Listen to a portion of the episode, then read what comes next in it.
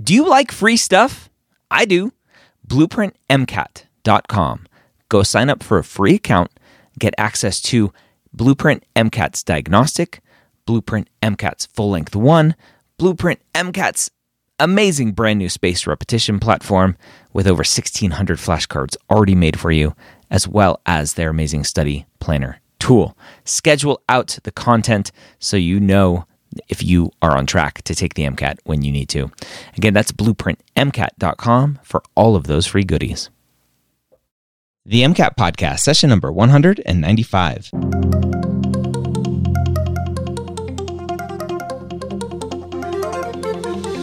A collaboration between the medical school headquarters and Blueprint MCAT, the MCAT Podcast is free MCAT prep to help you understand the MCAT, teach you how to break down questions, and give you the skills and confidence to get the score you want on your MCAT test day.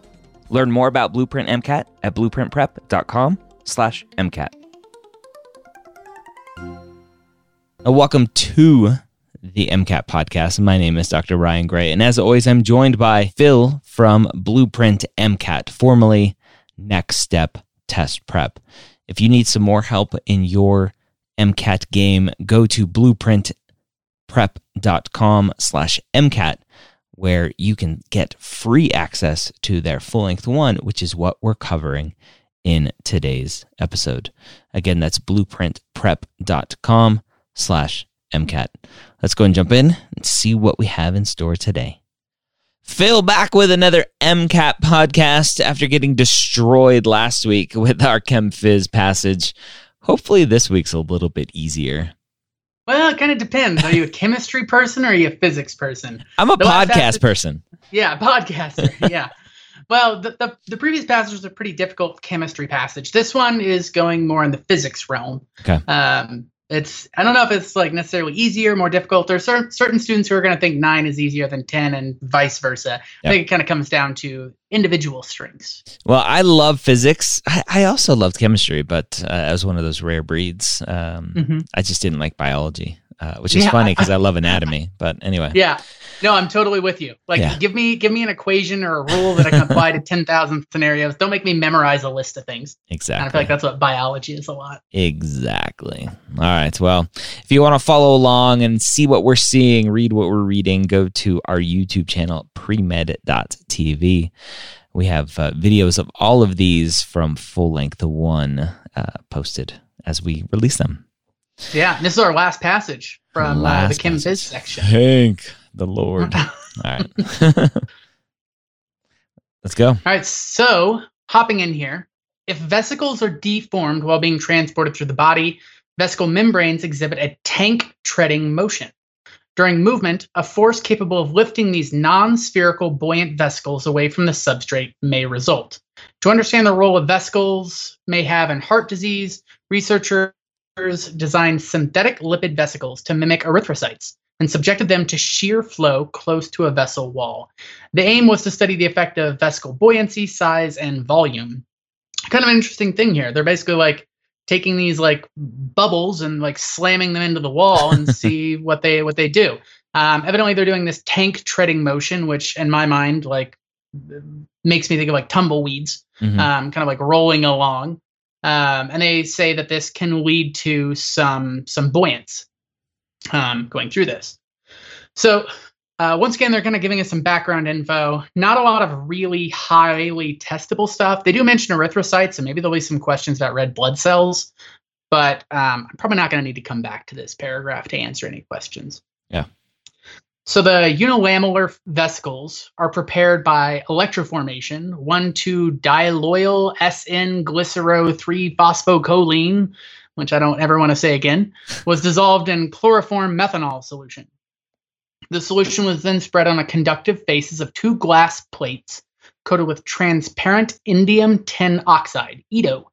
The plates were connected to a ten hertz alternating current, and the resulting one point five volt potential difference was maintained between the plates for three hours. Lots of numbers they're giving us here, like ten hertz, one point five volts, like three hours. Definitely can expect to maybe see some questions. Yep. Concentrations of solutions were altered to cause density variations, Finally, vesicles were diluted in a glucose solution of higher osmolality but lower buoyancy. Osmosis produced partially deflated, flaccid, deformable objects. Uh, vesicles settled on the substrate and their buoyancy was controlled and varied. Uh, figure one shows partial results and data for selected vesicles. So basically they created these vesicles trying to mimic red blood cells, and then they put them in like uh, hypertonic solution, so it pulled some of the water out. They became kind of like flat tires, if you will. Um, and they want to see how these are going to act under these these scenarios. Um, yeah. They give us figure okay. one. Figure one, which, which is the actual looks looks very similar yeah. to the U F O videos that were recently released. Right, I think Bigfoot's somewhere in there.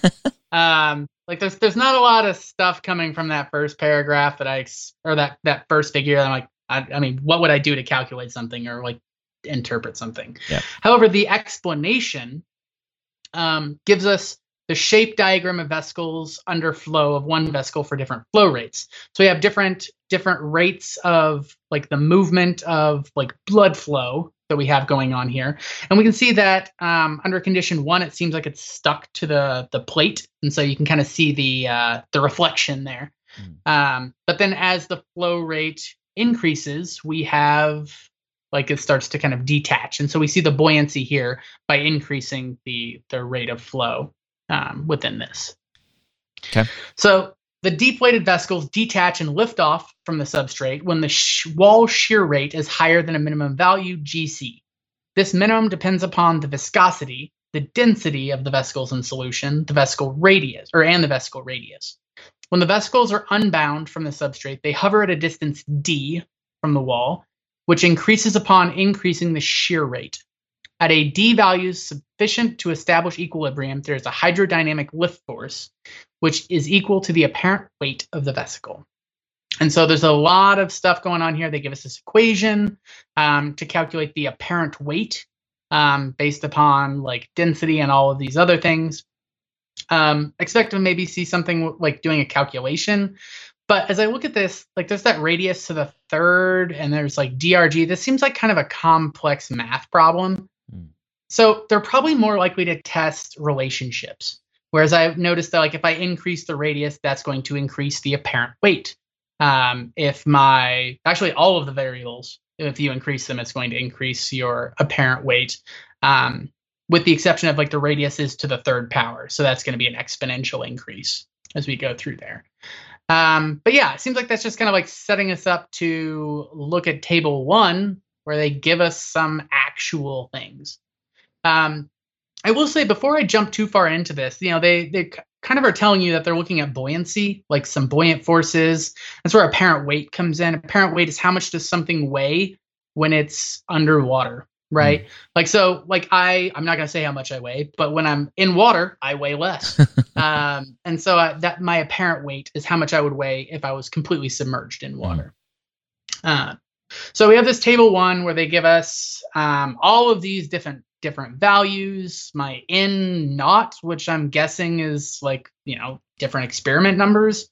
We have my radius. We have my P, which is apparent weight. We have my D R G, which is in pascals per meter.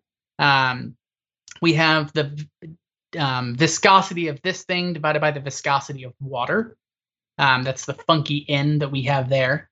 Um, one minus, I'm guessing, the velocity here. We have G C, which from up above is the shear. Um, what do they call this? The shear something. Um, where's the G C? I know it's somewhere up here. Shear something. Yeah. Uh, misplaced. Anyway, it's, it's something it's up here. It's that deflated vesicles detach and lift off from the substrate when the wall shear rate is shear higher rate. than a minimum value. Yeah, so that's the minimum value for the wall shear rate. Yep. Um, and then we have the angle um, that we have here. And it seems like they only gave us that for some of these and not for all of them. Yep. So they might maybe ask us a question about this. Um, and then as I as I look for the explanation of the table, it clarifies some of those things. So V is the reduced volume, and over N is the viscosity re- relative to water, and the angle is the angle of inertia relative to the flow direction. And so how these things are moving relative to the flow itself. So Um, kind of a, a physics passage, a little bit, you know, fluid dynamics, some buoyancy stuff going on, some viscosity things. Um, but as is always the case, the MCAT gives it kind of a bio spin by looking at the, you know, erythrocytes and like stuff in blood vessels. Yeah. So looking at the, the first question here, question fifty-three, what is the lift force for the vesicle reported in table one that would be the last to detach from the vascular wall? And then we have zero point two piconewtons, one hundred fifty-three piconewtons, sixty-eight point seven pascals per meter, and one hundred twenty-one point nine pascals per meter. What is the lift force for the vesicle reported in table one that would be the last to detach from the vascular wall? So the last to detach from the vascular wall, I'm assuming, is going to be um, the weight, the one that's heaviest. Um, just seems to make sense. So which one's the heaviest? We have this P value, the apparent weight. So the biggest apparent weight one is this last one. So just thinking through that. Okay. Um, so what is the lift force for the vesicle reported in table one that would be the last to detach from the vascular wall? It, I think it'd be too easy to go, oh, it's one hundred fifty-three point six, which is the apparent weight, because that's what that is, and it's in pascals pascals per newton pascals newton that's a pico newton pico newton um like a millimeter sort of thing, like a yeah millimeter. I, I'm assuming it's gonna be too easy to to just pick that number because it matches, so I'm not going to. D R G we said is, oh, what did we say D R G is? um And this is the that's a, that's a mixture of a lot of things, right? D is the distance, R is the mm. vesicle radius, G is, I think, just like yeah. nine point eight meters per second squared. So that's not a specific thing. Um, oh man, so it, it's weird. It's it's like because one hundred twenty-one point nine, which is the answer choice D, is also the the the D R G for that last one. Ah. So, so it isn't just asking like which of these would be the last. It's yeah. it's asking what would be the lift force. Correct. And so, um, a lot of students, I would encourage them to like, ah, oh, like hang on, like pay attention to units, right? We're looking we're looking for a force, um, which is measured in newtons. Yep. And so, like a pascal, which is what C and D are in, those aren't newtons. A pascal is like a newton per meter squared. And so C and D are both going to end up being like newtons per meter cubed. So that's like a force divided by a volume, which is not a force. Um, so even if you have like no idea what's going on, um, if you know that like a force is a newton, then the answer's got to be A or B, which feels good.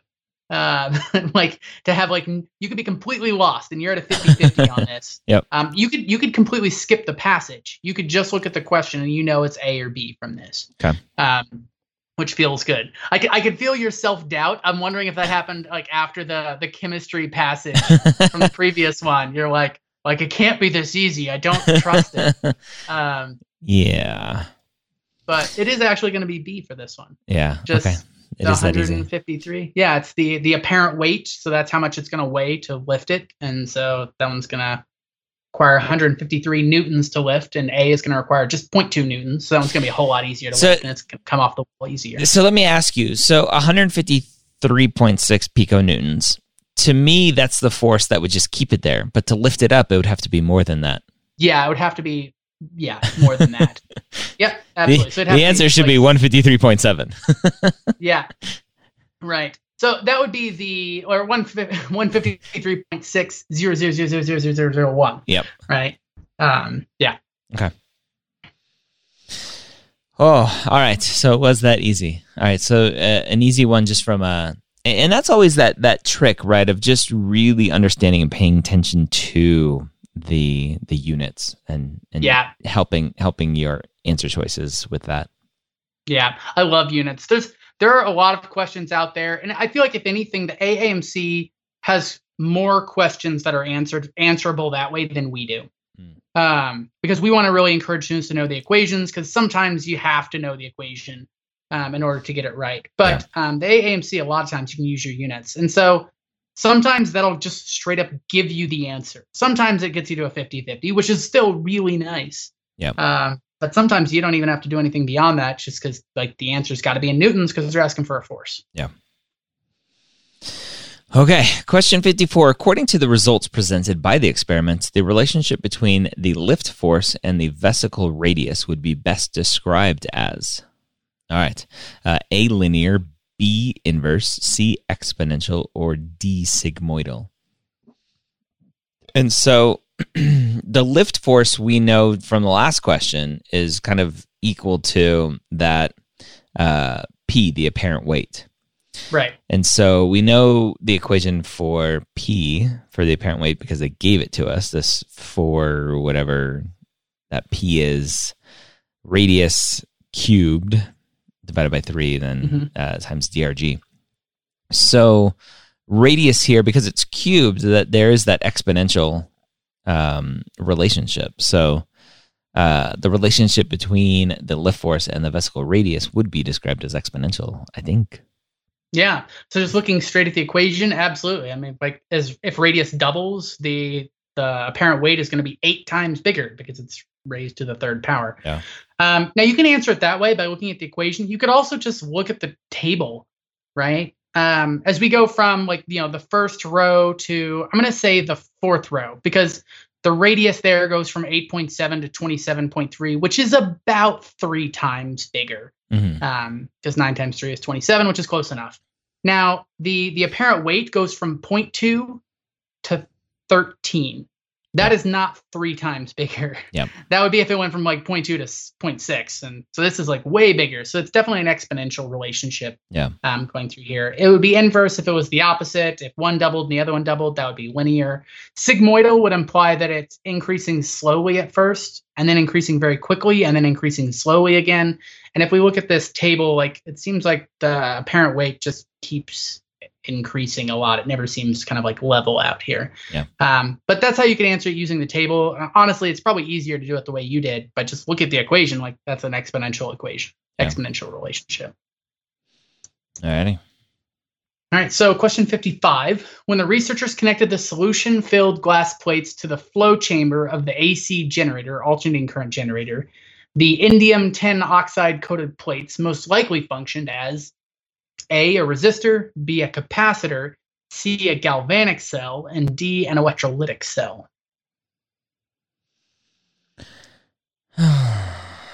Solution-filled glass plates of the flow chamber to the A C generator.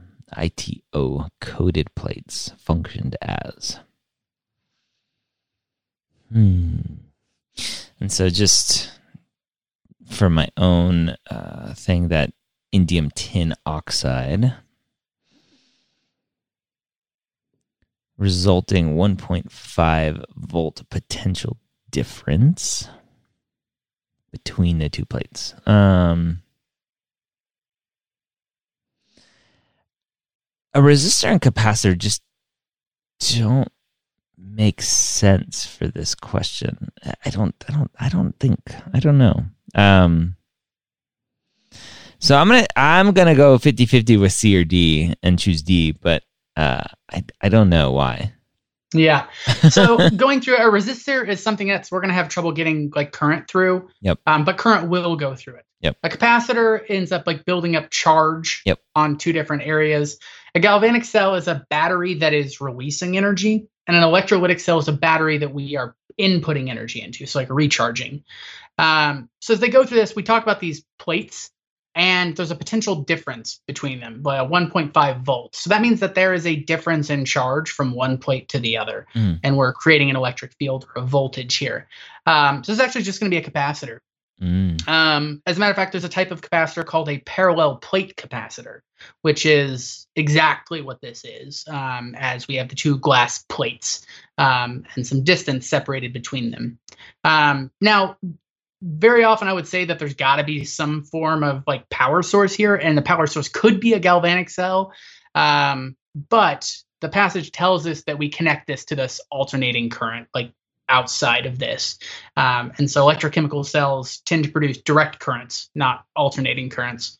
Um, so it makes me kind of want to lean away from the electrochemical cells, the galvanic or the electrolytic. Um, definitely kind of a, th this question is not so much a like pure passage. This is like a, an outside knowledge thing of like circuits. Yeah. Um, so once again, another example of how the MCAT likes to smash multiple topics together. um, this is a passage mostly about fluid dynamics, but now all of a sudden there's a question in here about circuits. Yeah. Thanks, MCAT. Yeah.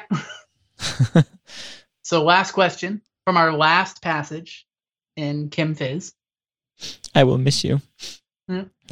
So according to the experimental procedure, which of the following describes the physical properties of indium tin oxide? Uh, one, opaque, two, electrically conducting, three, solid at standard temperature.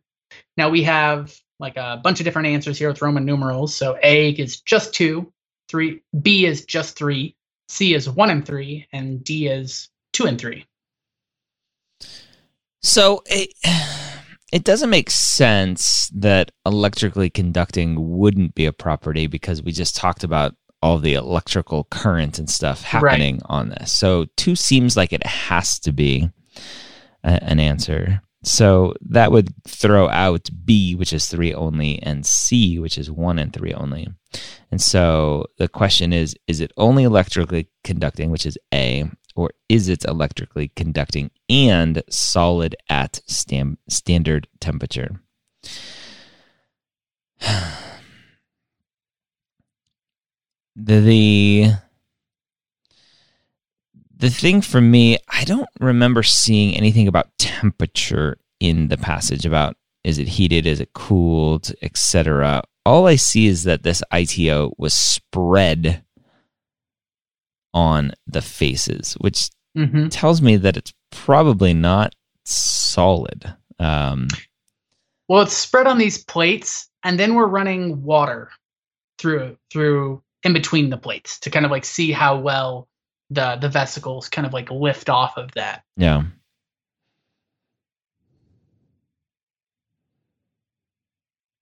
So you're saying it is solid? Yeah, it's probably going to be a solid, because if it was a liquid, it would probably just wash away.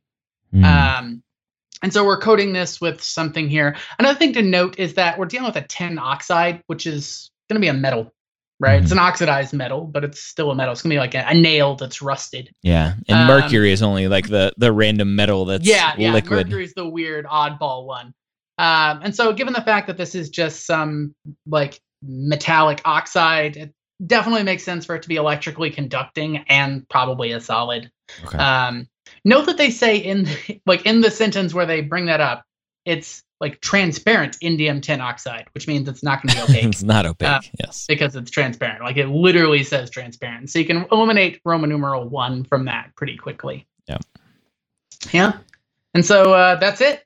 That's it for the passage. Um, a lot of stuff going on. Once again, they gave us a lot of data. You know, that previous passage had a lot of data in a table. This one also has a lot of data in the table. You didn't end up using quite as much of it, though. Um, yeah. Focusing specifically in on the, the topics that the MCAT tends to care about, you know, given this passage is about like buoyancy, like the apparent weight, how much it weighs in water seems to be like the main thing they, they really cared about with it from this passage. All right. There you have it. Some more fun full length one work for you here on the MCAT podcast. Again, you can get this for free, as well as many other great resources. You can go to my link, medicalschoolhq.net slash BP free. That's Blueprint B P free. I hope you have a great week. We'll see you next time here on the MCAT podcast.